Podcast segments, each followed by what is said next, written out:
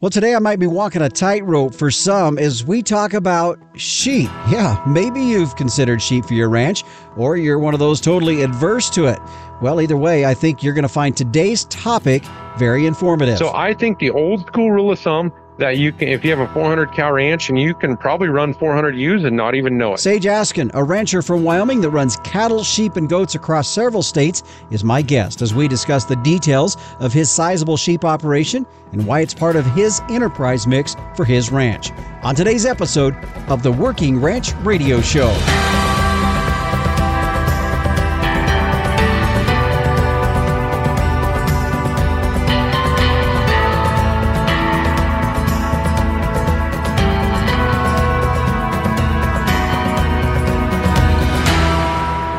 Welcome you back here to the Working Ranch Radio Show. Justin Mills here with you. We're glad to have you joining us. By the way, today is episode 59. And if you were tuning in to the very beginning, the intro, yes, you know we are talking on sheep. And I and I jokingly kind of referred to that I might be walking a tightrope with a few folks because uh, I know there there still might be some roots of some of the bitterness that was held between these two industries and between these two uh, industries clear back to the late 1800s. In fact, they say uh, back in the 18 oh about 1870 through 1920 there were about 120 engagements occurred in eight different states and territories where at least 54 men were killed and some oh 50 to 100,000 head of sheep were slaughtered over what they coin as sheep wars or sheep and cattle wars. So that's kind of why you know I sort of was joking about that. But I know that uh, folks if you're listening I, I would gather that most of you are listening because you're out there to try to learn more information for your maybe maybe you're wanting to expand your ranching operation or just your own information knowledge database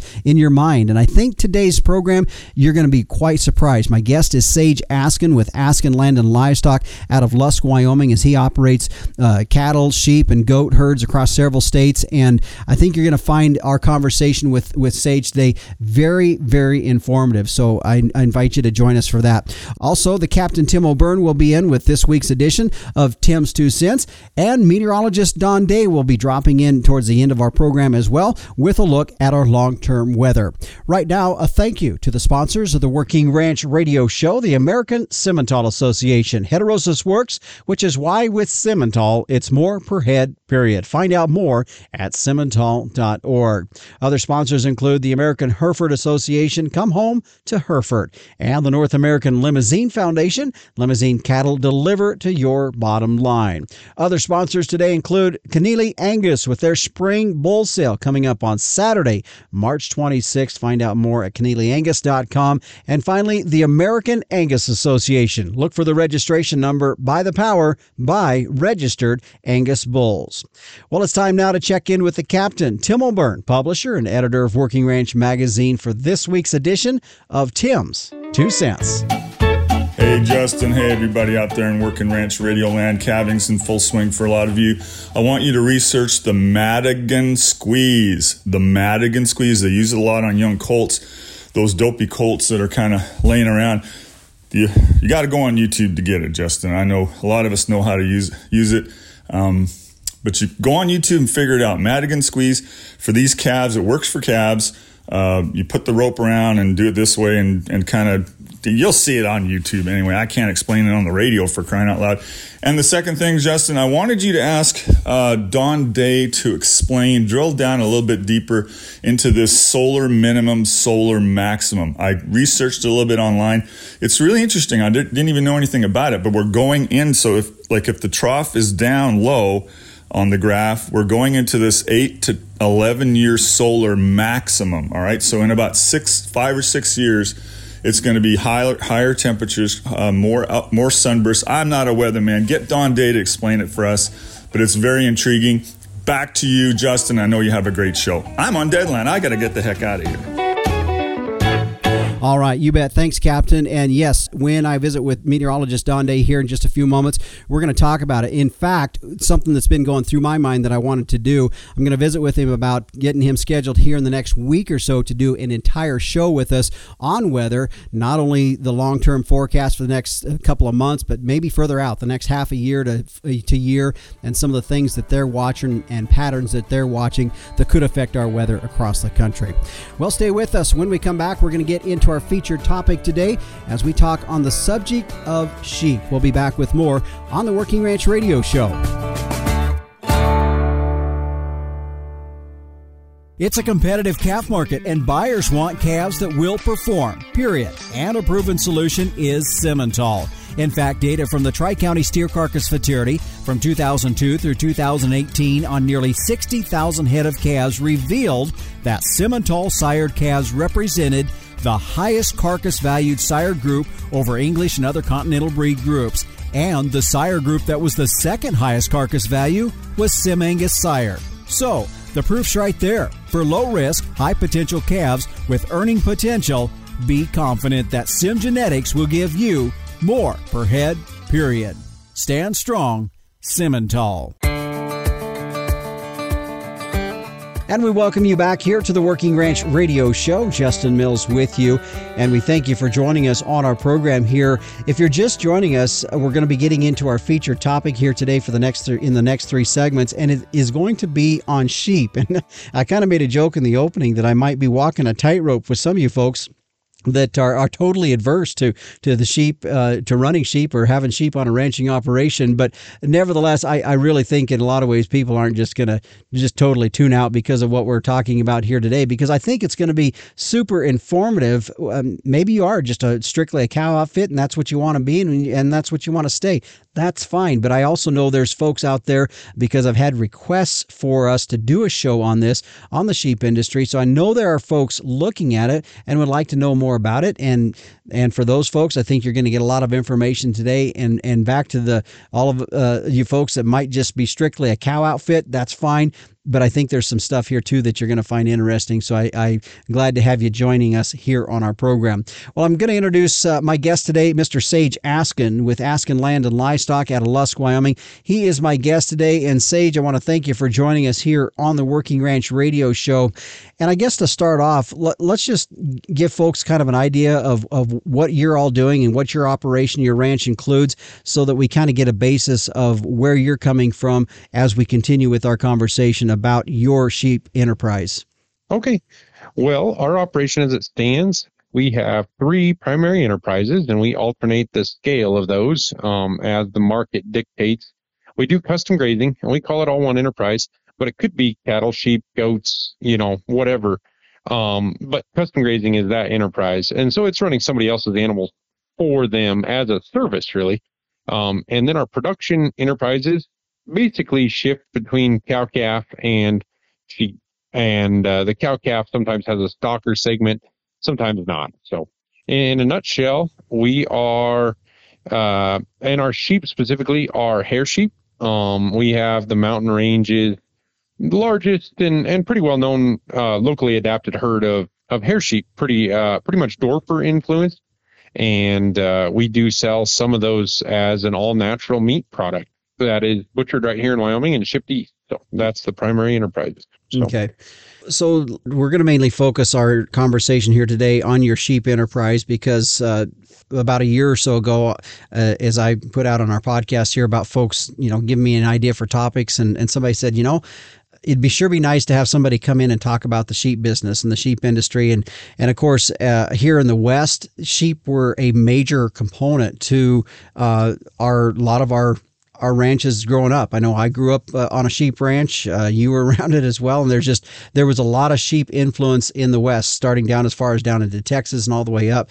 So for you, as you come into this and, and starting into the sheep industry, what were what were you looking at and and what brought you to into this business into the sheep side of things rather than just kind of be where we see so many guys just kind of stay in the cattle business why did you bring sheep into your mix for your for an enterprise well, I came from the range side of things. And so growing up, yep, I always heard the stories. Grandpa had a band of sheep, right? And, uh, and, and, you know, I didn't know much about that. It happened before I was born. Mm-hmm. Um, and he was out, you know, so my mom, um, always had a little farm flock. And so I was used to the mechanics of sheep, you know, going out. I did night checks, all that growing up, 4 H and FFA.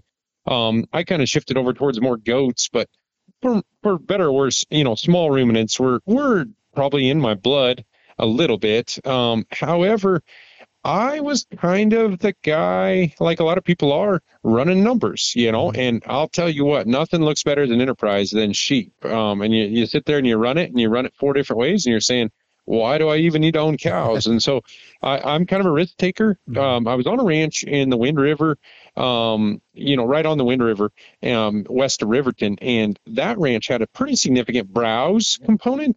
And to be honest, I somewhat uh, naively thought that sheep would complement the cattle on the ranch and eat a different part of the range resource. So I came from a, from a range perspective to sort of be my final justification to tip me over into getting a load of sheep. Mm-hmm. Um, and it kind of went from there. Uh, I did find that they didn't necessarily, they still graze and they compete with the cattle for forage. Goats are much more, uh, you know, more of a complement. But the sheep and the cattle certainly use the ground differently. They use finer finer forage and things like that as well. They use eh, places that are further away from water.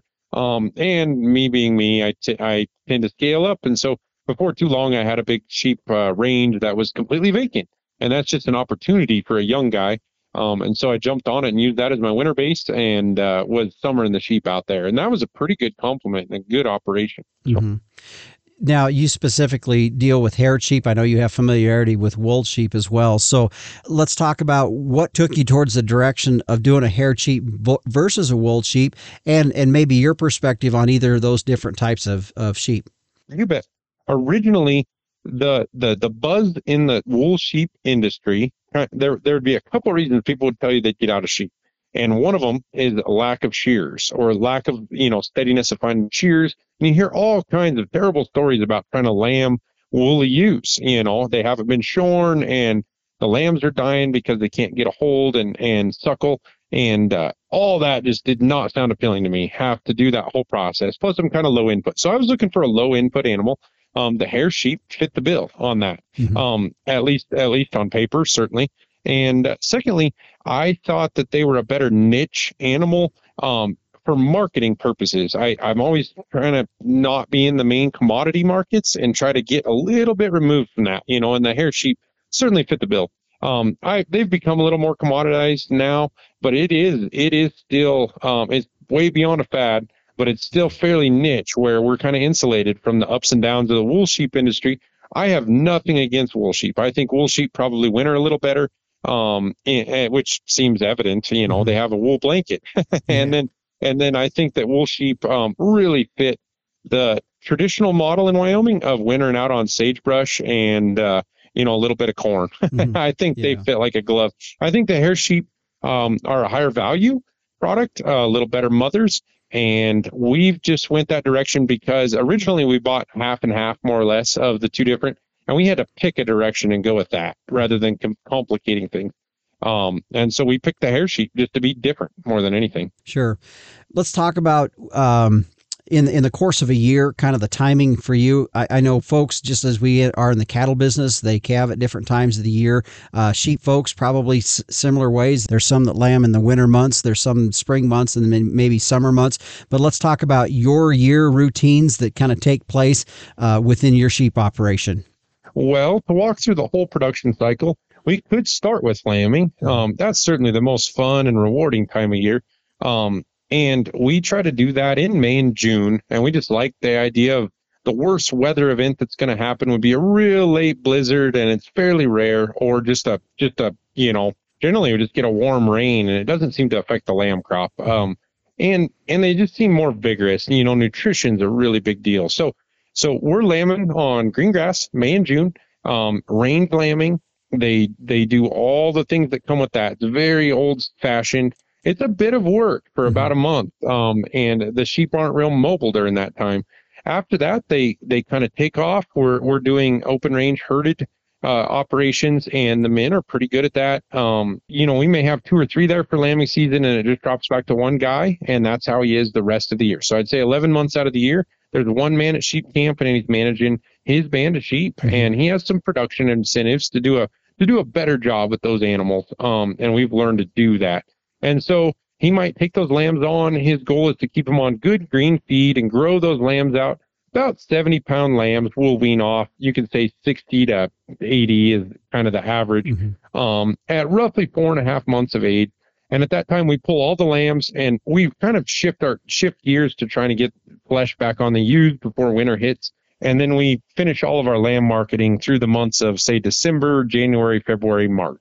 And uh, during that time, we're developing. Um, we turn rams out to get a May, you know, lamb would be in December. To get a June lamb would be in uh, January. And so um, December, January, we're focused on getting the bucks out and uh, just wintering the sheep at the cheapest rate possible, you know. Mm-hmm. And so some winters are worse than others, and cold spells and and all the things that come with that. So we're we're just constantly trying to trying to keep them going more or less at a maintenance ration. Um, they more or less double their feed consumption in all anecdotal evidence would point to that um, when they start lactating, even with just one lamb at side. And so we, you know, we've really tried to focus that on being the forage flush. And other than that, we're only we're only handling the sheep uh, between four and six times a year. The rest of the time, they're on the range, they're eating, they're performing, and and kind of paying us back. Mm-hmm. So. You referenced just a little bit bit ago, you know, your sheep camps, your labor. Let's talk about the details of that because uh, it is very much like the old sheep camps. I mean, we've all seen pictures of, of sheep wagons, and and you're maybe not necessarily using a, a traditional old sheep wagon, but the concept of what's going on there is is pretty much the same, I would say, as it was years ago when we just had sheep wagons out there. So I want you to talk about what you're doing for labor with that and the guys you're referring to and kind of how that's set up out there. You bet.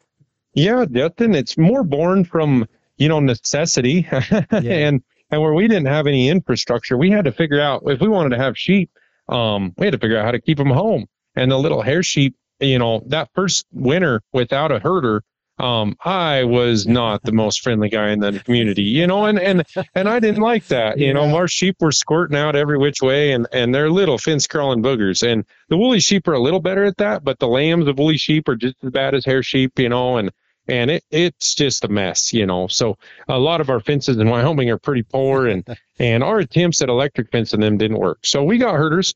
Um, and we also didn't have barns and so that's kind of why we went to the range lambing and doing the whole range setting and so in a nutshell there's a camper because we can't afford a uh, uh, antique such as a sheep wagon. I they're, know. They're they're, they're ten thousand dollar deals with a hole in the roof, you know, and kind of a vintage market, you know. So you know, but we can usually pick up an old camper that that is pretty sufficient for twenty five hundred bucks, um, and uh, and that you know that I stay in when I go out there, and so we don't mind that. So so in a nutshell, beyond that, it's it's uh, it's the new modern version, and so they're out there with maybe solar panels, generators, um, four wheelers, um, a little air compressor, and they're able to kind of be pretty self sufficient. We bring them food every two weeks. We are um, in contract with an these are H2A workers and they're on a government work visa. Mm-hmm. And so we have a lot of rules and stipulations that we have to follow. So typically the ranch um, managers on the ranches that we're at, which could be us, but could be on extemporaneous ranches that we're leasing pasture on. We do ask the ranchers to check in on them every four days, as we're as we're obligated to do by the federal government. And usually, um, they get their grazing plan from whoever the ranch manager is at the time, tells them where to take them, um, and we manage the the grazing by moving the camp, um, as you well know, yep. you know, and uh, so yeah, mm-hmm. and and uh, the whole dynamic you know, works well once you scale. You know, when you have less than 700 sheep, it's pretty difficult to afford that herder. You start adding that next load, two loads, you know, you get up to 12 to 1400 and it, it starts to look really good, not only on paper, but in practice. So. Yeah. Yeah. Well, and you kind of answered my question there because that was the next thing I was getting to is what's what's the scale that you need to be at to run to run those herders with there. So you answered that question. Well, let's take a break here, and when we come back, we're going to continue. My guest is Sage Askin with Askin Land and Livestock Ranch. Uh, he ranches down around Lusk, Wyoming, and when we continue, we're going to continue talking more about his sheep enterprise that's part of his ranching operation. As we talk about lambing percentages, uh, this the, as you heard, they do it out on the range versus traditional barn barn lambing that maybe some folks are accustomed to. Uh, plus, a lot more questions that we have about the sheep industry that I know a lot of us are probably not real familiar with. And we're going to continue when we come back on the Working Ranch Radio Show.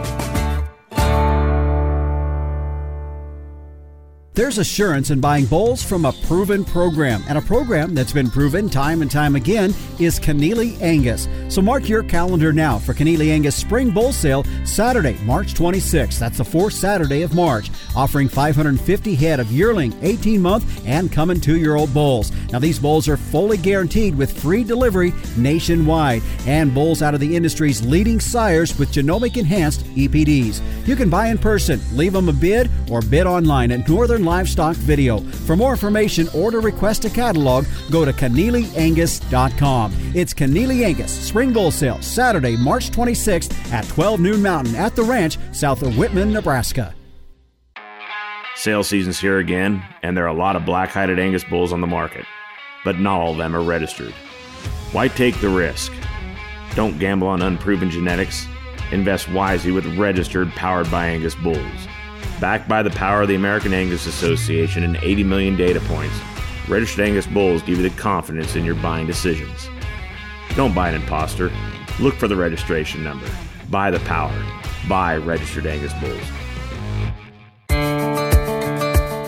And we welcome you back here to the Working Ranch Radio Show. I'm Justin Mills. Uh, by the way, today is episode 59. And I only point that out to also just remind you that if you uh, like a show or you want to go back and listen to an episode that we've had, the easiest way to do that is search on any podcast provider out there under Working Ranch Radio Show. Shoot, I think if you even just type it into your web browser, you're going to find our podcast site where you can go and you can listen to any uh, any previous programs. You can share that link uh, to folks you, you want them to hear it as well. We've really had some great shows here to kick off 2022. In fact, last week we were talking on risk management and fetal programming. Those were two separate topics, not related, but two separate topics. A couple weeks ago, we did a show on feed efficiency, a coefficient to profitability, one of the largest first week downloads of shows that we've had uh, since I've been doing the, the program. And so that was a great program. Also, a few, uh, about three weeks ago, we did a show with Ethan Wayne. And of course, he's the son of John Wayne.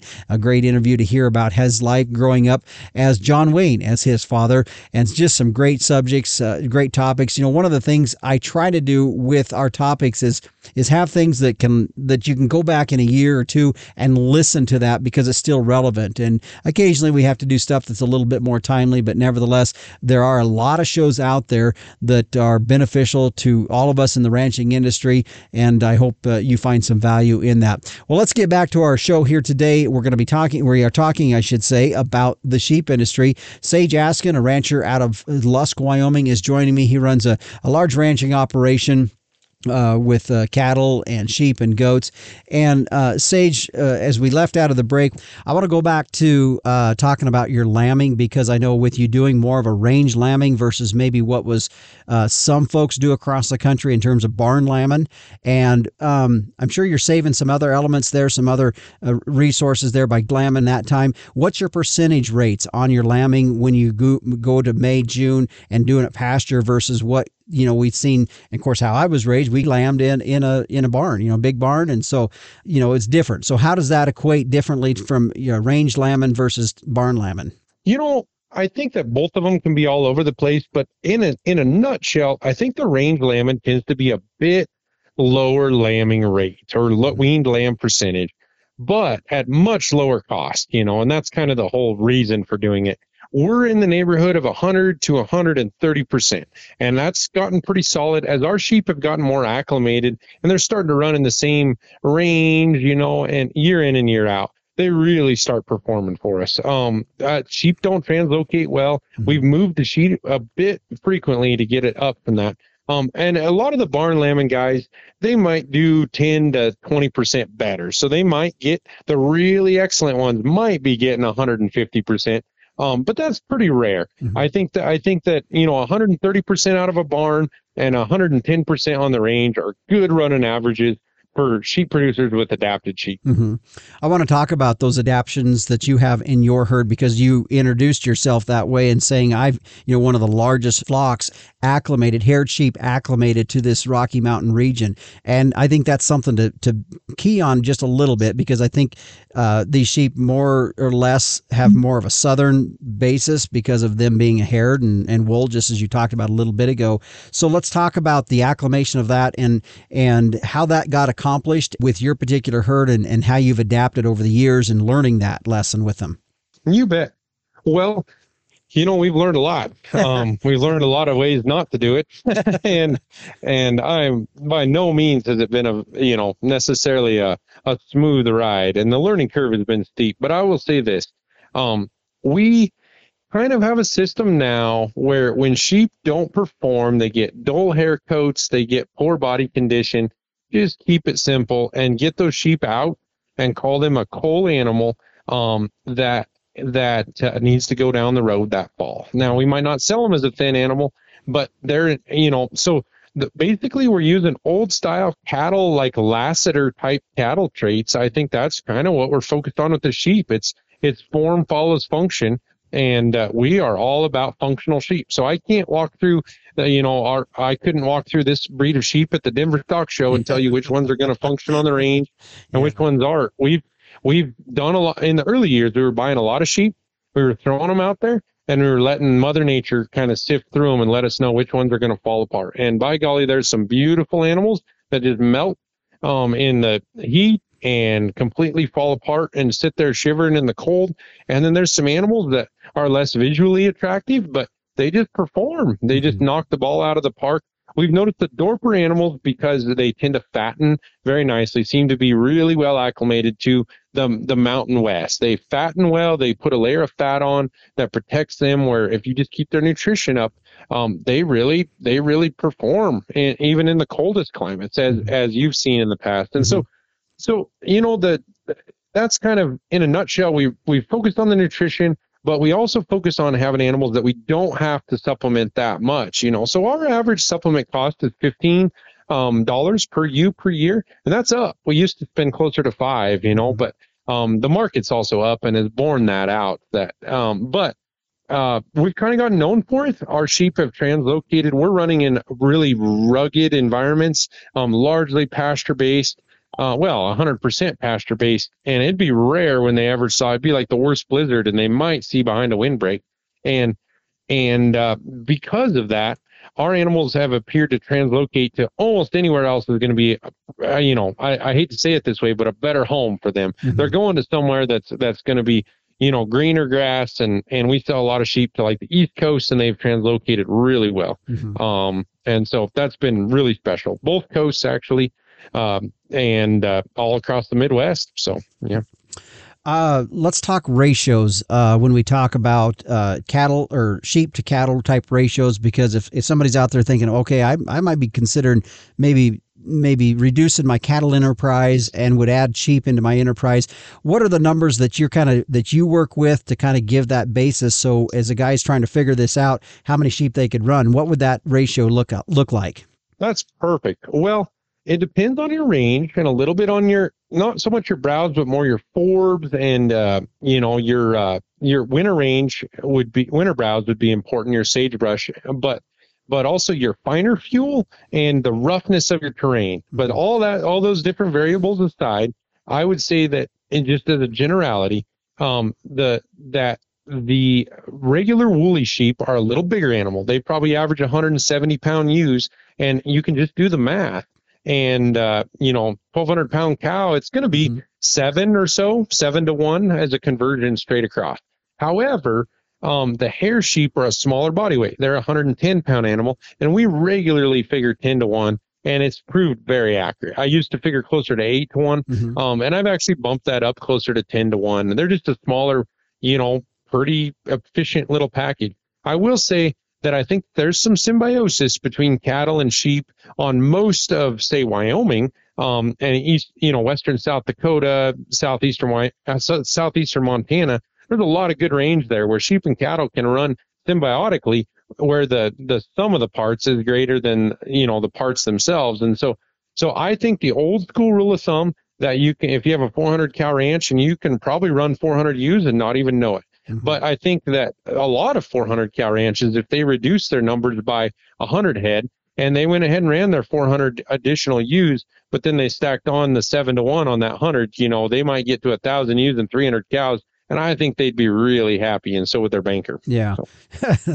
well, and really quick, yeah, I want you to go back and, and talk on that. Uh, 400 cows, you can run 400 sheep. That's a rule of thumb. You and I are very aware of that because we've, I mean, we've been around sheep and grew up around sheep. But just kind of maybe hit that one more time because that is that is kind of a normal rule of thumb. And, and folks out in the western states that have been around sheep a little bit, hit that one more time as far as what that means. You bet.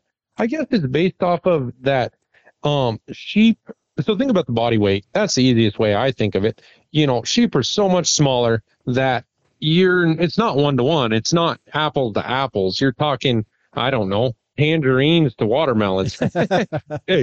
and and and so as you add on a small animal component, they're going to find some forage, you know, resources that are underutilized or non-utilized on your ranch resource if you have said resource, which many of these interspersed northern mixed prairie type ecosystems have a lot of, you know, think about what the deer and the antelope eat, you know, that's a lot of good getting towards feed that's good for sheep, you know. Mm-hmm. And so so generally that underutilized resource can support that old school, you know, thought process of you can support a pretty good jag of sheep before you start noticing it, you know. Yeah. And and I think I think it's just a generality, certainly not true everywhere, um, but I think it holds true, you know, as a good starting place for a mm-hmm. lot of these Western ranches. You bet.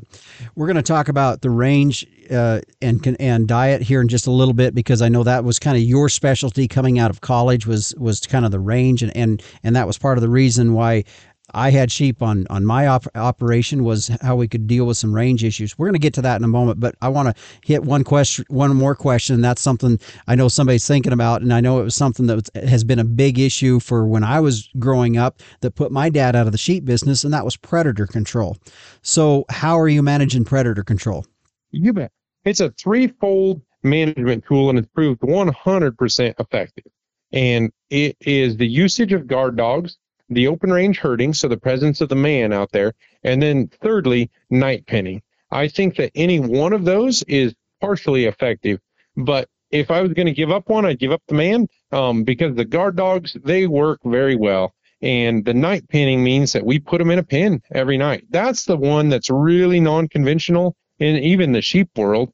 Um, but but we've just noticed if they're in a pen, that guard dog only has to patrol a smaller area thereby allowing us to use less guard dogs per band, or our guard dogs that are at that band can stay a lot more, you know, in better flesh and better condition and do well mm-hmm. while they're there, as opposed to the open range.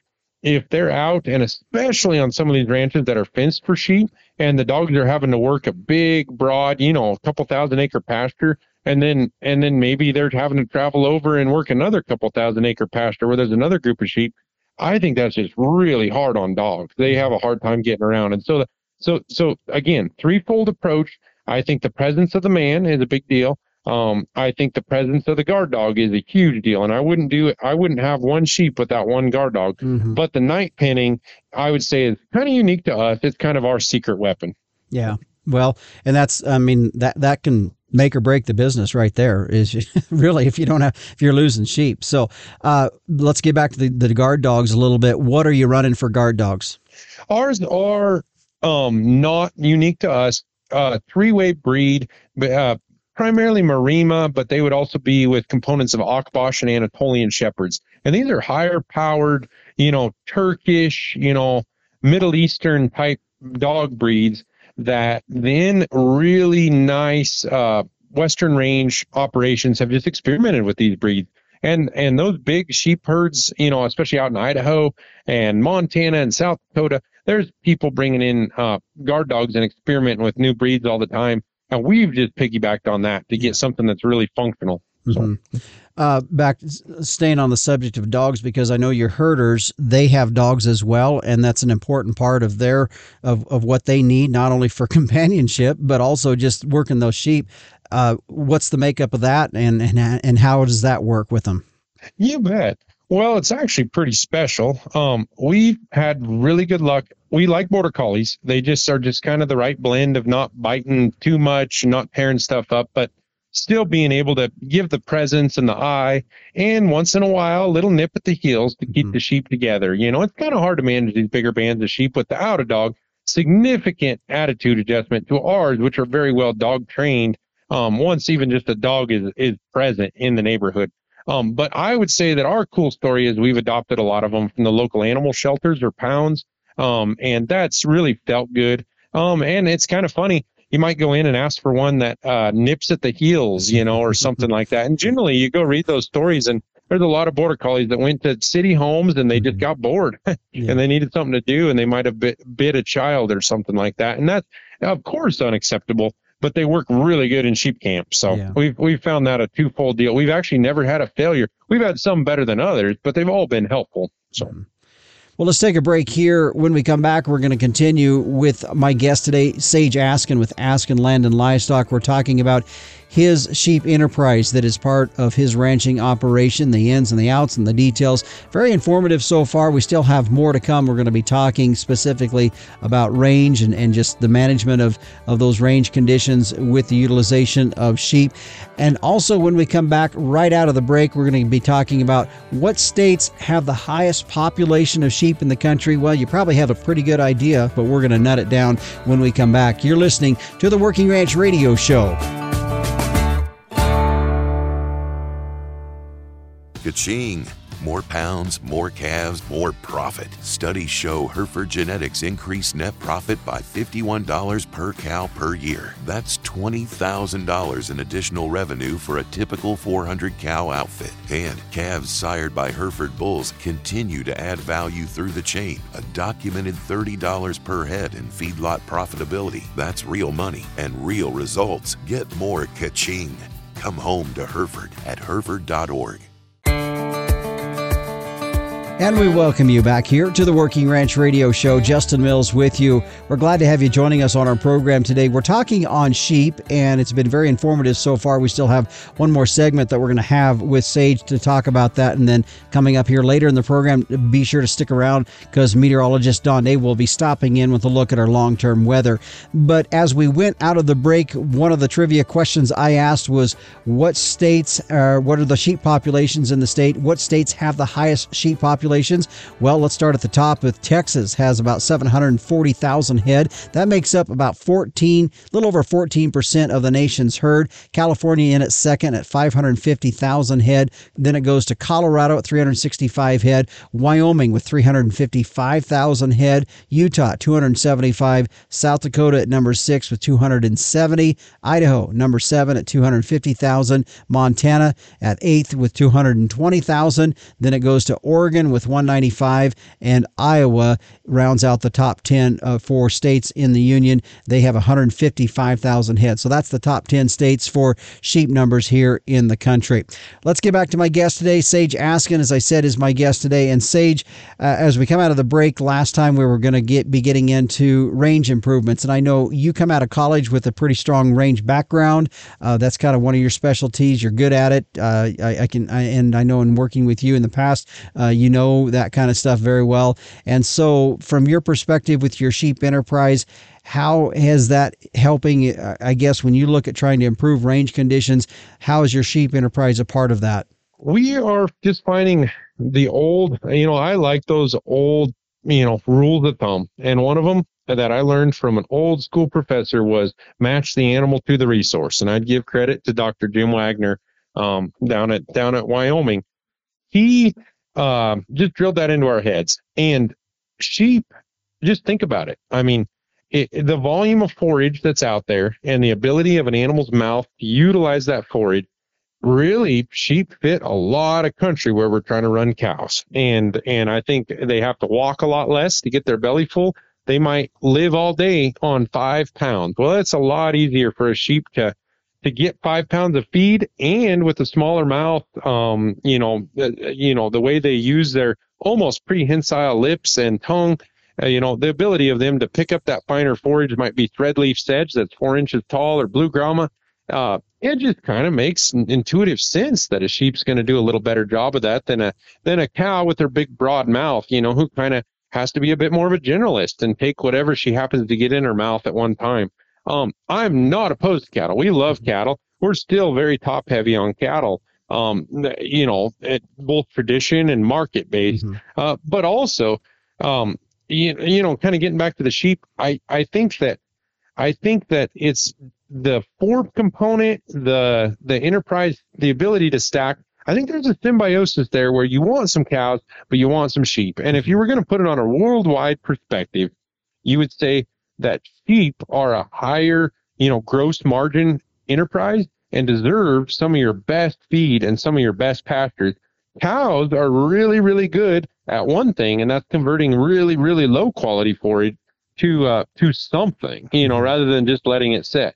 And so some of the highest profit, you know, inter, you know, ranches in the world probably focused on their sheep and their cows are more of their cleanup crew and their hmm. bulldozers. And I know that's I know that's unorthodox, that's almost that's, that's kind of another way of looking at it. That's that's almost contrary than what we're you know because we almost think well the cows are the are the are the meat and potatoes and the sheep are the bonus here you know right? Yeah, I mean look, but but there's a real cultural deal there, and and the fun way to say it would you, you've heard the expression i keep my sheep for profit but i keep them over the hill where nobody can see in my cattle for respectability you know but yeah. but the way i put that you know when you think about like all these different cultures in the world you know they all have big herds of sheep it's even biblical and the cattle have always been like a uh, almost like currency it's like mm-hmm. a, a prestige thing and and i think that just goes along with it i think a lot of us i even catch myself slipping back into cattle from time to time um, at higher ratios than maybe I should be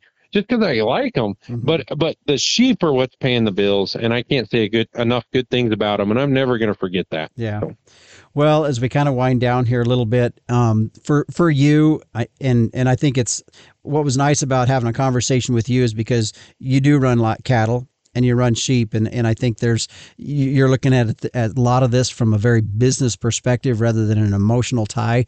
And I think that's something from the ranching industry as you and I both try to do often is try to be very business like sometimes you can't help yourself sometimes but nevertheless as you have evolved over the years and you look at your sheep enterprise let's talk about maybe a couple of your biggest lessons learned, and I'm not going to call them mistakes. I'm going to call them lessons learned, opportunities, and then maybe your biggest, what you feel are maybe the two biggest accomplishments. So your two biggest uh, lessons learned and your two biggest accomplishments. Sure. Well, I would say number one lesson is that sheep are a higher profit animal, but I think a lot of people come to sheep and think, well, they're just going to run out. I've had the question. They're just going to run out on sagebrush, right? I mean, that's that's that's mm-hmm. the best way they're going to mesh. And I've really learned that that's not really true. Uh, there's times of the year um, in the wintertime when they can get a significant chunk of their diet from the sagebrush, but they need a supplement and they deserve a supplement, Justin. Mm-hmm. Um, eh, they they're just they're paying for their supplement, and a little bit can go a long ways in boosting your lambing percentage and your lamb crop. And and I've been uh, I've really um, you know visually the sheep looked fine and and they've been nutritionally challenged and and I've really had to learn that the hard way um, and uh, so I would say that that's one of the biggest lessons is these things aren't just a just an animal out there. I really despise the term range maggots. Um, they're not they're not just that. They're a lot more than that, and they will treat you back tenfold for every bit that you treat them well. And so that's one of the big lessons. I, I was kind of a cattleman going to sheep, and I I probably didn't have enough love for them. When I got some love in my heart for the sheep, I really started making it work, you know. Mm-hmm. So, yeah. And I would say, you know, uh, uh, you know, some accomplishment. It really feels good. So I'm I'm kind of excited where we're going with this uh, this lamb marketing. The uh, I'm not really going to attribute it to COVID. It was in the work before then, but we're we're we're sourcing 400 um, wethers this year to um, major distributor of meat. We're, we're and they're selling online, and that feels really good. We're controlling that animal from, you know, there's there's only two people, and I guess there's three people involved in the production chain.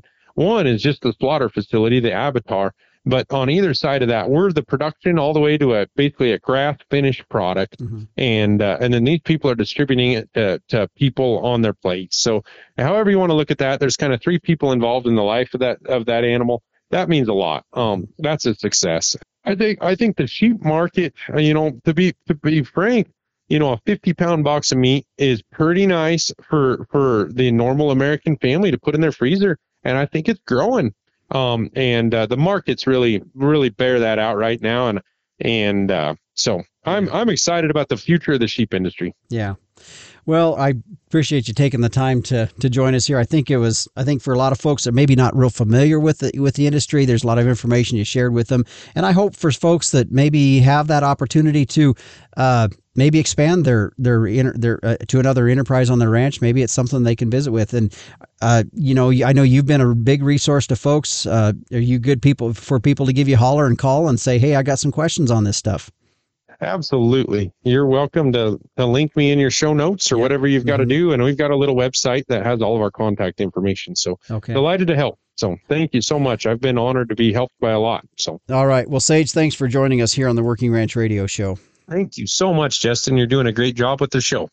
Sage Askin has been my guest today. He and his wife Faith and their two kids own and operate Askin Land and Livestock. They're based out of Lusk, Wyoming, but like I said, they do have livestock in several other states with their sheep enterprise and their goat enterprise and their cattle as well. And if you have questions about any of those or all how they all are working together, don't be afraid to give him a call. Like he said, their website that you can find all of their contact information is askinlandandlivestock.com. Again, it's Askin with an I, landandlivestock.com.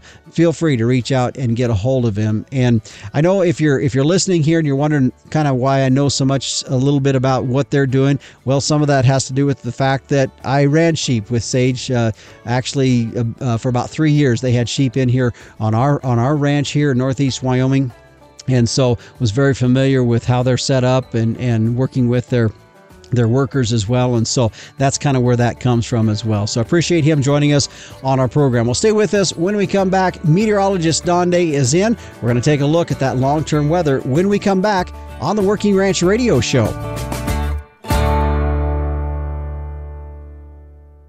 If you could do something today that would bring you a profit tomorrow, would you do it? In the cattle business, it's about efficiency. And with Limousin genetics in your herd, your profit is just one calf crop away. With Limousin or Limflex cattle, it's more pounds naturally to sell at weaning. It's growth and feed efficiency with the added benefit of carcass merit. The other side of the profit coin with Limousin genetics is the maternal efficiency, docility, and longevity of your cows and bulls. It's as simple as Limousin today, profit tomorrow. And welcome back to the Working Ranch Radio Show. Justin Mills here with you as we turn now with a look at our long term weather. Meteorologist Don Day joining us. And uh, Don, I know you were busy traveling here this last week all over the country doing some different presentations. And uh, coincidentally, on a pretty hectic weather week, nevertheless. But as we look ahead for the next and getting underway with the first part of March, you've anticipated that we're going to maybe start to see a little bit more moisture across portions of the country. Let's kind of break that out and where we're going to see see that. Yeah, you know the expression, you know, beware the Ides of March. Um, I think that's going to play out uh, as we look ahead into the next few weeks across a lot of the United States. Uh, although the first, let's say the first, you know, three or four days of March, I think we're going to have a little bit of a false spring.